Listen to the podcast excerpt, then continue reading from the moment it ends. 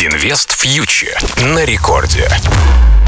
Всем привет, это Кира Юхтенко и шоу для тех, кто уже инвестирует или только собирается начать. Как всегда, мы обсуждаем самые актуальные события за неделю, пытаемся проанализировать тренды на финансовых рынках и осторожненько заглянуть вперед.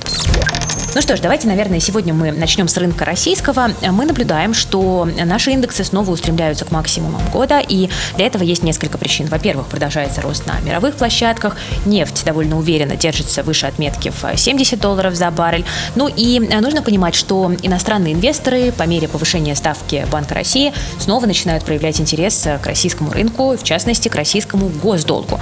А, соответственно, повышается ставка ЦБ, растет доходность облигаций, они становятся более интересными интересными для инвесторов, в том числе и иностранных. Вот мы видим, что за июль доля нерезидентов выросла до 20% на рынке российского госдолга, а общий объем инвестиций составил более 3 триллионов рублей. Ну и, э, соответственно, это все влияет и на российский рубль, потому что приходят иностранные инвесторы, они конвертируют валюту в рубли, потом покупаются, допустим, ОФЗ, и это оказывает все поддержку российской валюте. Да, вот сейчас мы видим, что пара доллар-рубль закрывает неделю в районе отметки 73, чуть-чуть повыше, выше. И пока есть ощущение, что в этом диапазоне российской валюте очень даже комфортно.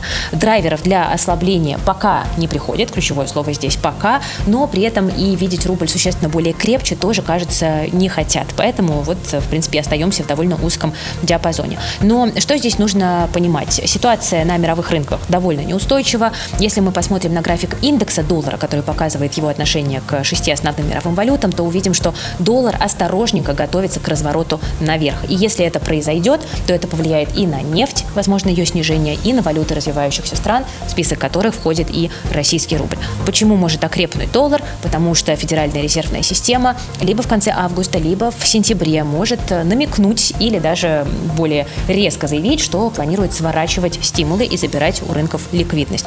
И это, соответственно, будет э, позитивом для доллара в мире, а, и при этом это будет негативом в целом для фондового рынка, как американского, так и российского, потому что когда болеет Америка, чихает весь мир. Но пока, тем не менее, этого не происходит, пока рынки продолжают свой рост, в частности, американские площадки обновляют рекорды один за другим, а, даже несмотря на все риски, которые осознают крупные игроки и небольшие розничные инвесторы тоже.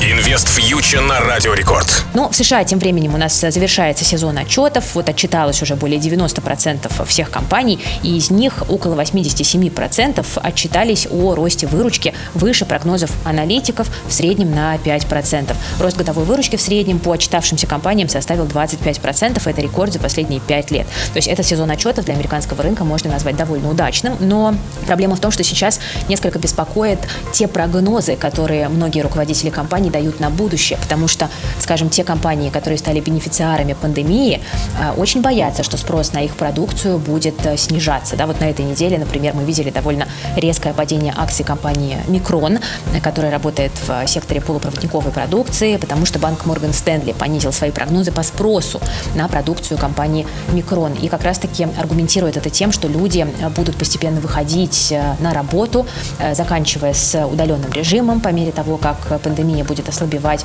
И, соответственно, спрос на там, ноутбуки, на персональные компьютеры будет снижаться. Люди вернутся в офисы, где у них уже все есть, все настроено, ждет их а, готовое. И вот это только один пример. На самом деле таких примеров очень много по американским компаниям. И нужно понимать, что действительно те, кто были бенефициарами пандемии, а, могут а, сейчас откатываться назад, а на коне оказываться наоборот. Те компании, которые в период локдаунов страдали. Вот, например, мне сейчас очень интересно смотреть на там, американские фонды недвижимости, потому что мне кажется, что там есть недооцененные активы, а, которые могут отскакивать по мере восстановления экономической активности. А, но когда мы говорим про рейты, нужно всегда помнить, что там у нас возникает повышенный налог из дивидендов. Мы платим не 13%, а 30%. Этого повышенного налога нам никак не избежать. Но зато рейты в принципе платят традиционно высокую э, дивидендную э, доходность, дают высокую дивидендную доходность, там от 4 до 7% в долларах можно найти. И при этом, мне кажется, что в этом секторе сейчас есть потенциал роста котировок. Также я бы к нему присмотрелась. Ну, а если вернуться к сезону отчетов в США, то интересно, что самый сильный результат по секторам в отчетности показал сектор здравоохранения. Там только 2% компаний отчитались хуже прогнозов. Ну, а вот слабее рынка отчитался сектор энергетики и материалов. Около 32% компаний э, отчитались хуже ожиданий из этих э, секторов.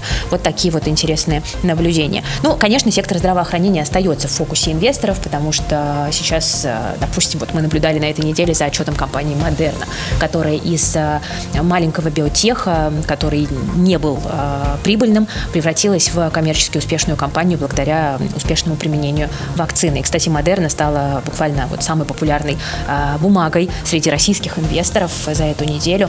Но здесь нужно понимать тоже риски, потому что компания, хотя и научилась зарабатывать деньги, но тем не менее она остается сфокусированной на одном единственном продукте.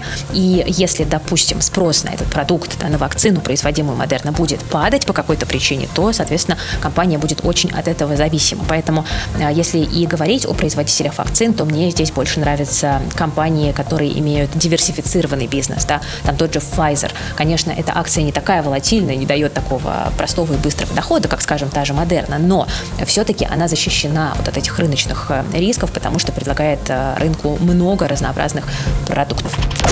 Ну что ж, э, друзья, э, на этой неделе на что стоит обратить внимание? Я напомню, что у нас отчитываются американские ритейлеры. На этой неделе они будут потихонечку закрывать сезон отчетов. Из макроданных во вторник посмотрим на розничные продажи. Э, также во вторник будет выступление Джерома Паула. Ждем от него каких-то намеков по монетарной политике. Ну а в среду поздно вечером будут опубликованы протоколы июньского заседания Федеральной резервной системы. Посмотрим, о чем там на самом деле говорили в Феде. Я на этом заканчиваю, друзья. Спасибо. С вами была Кира Юхтенко, специально для Радио Рекорд. Присоединяйтесь к нашему проекту Invest Future на YouTube и в Telegram. Инвестируйте с умом и берегите свои деньги.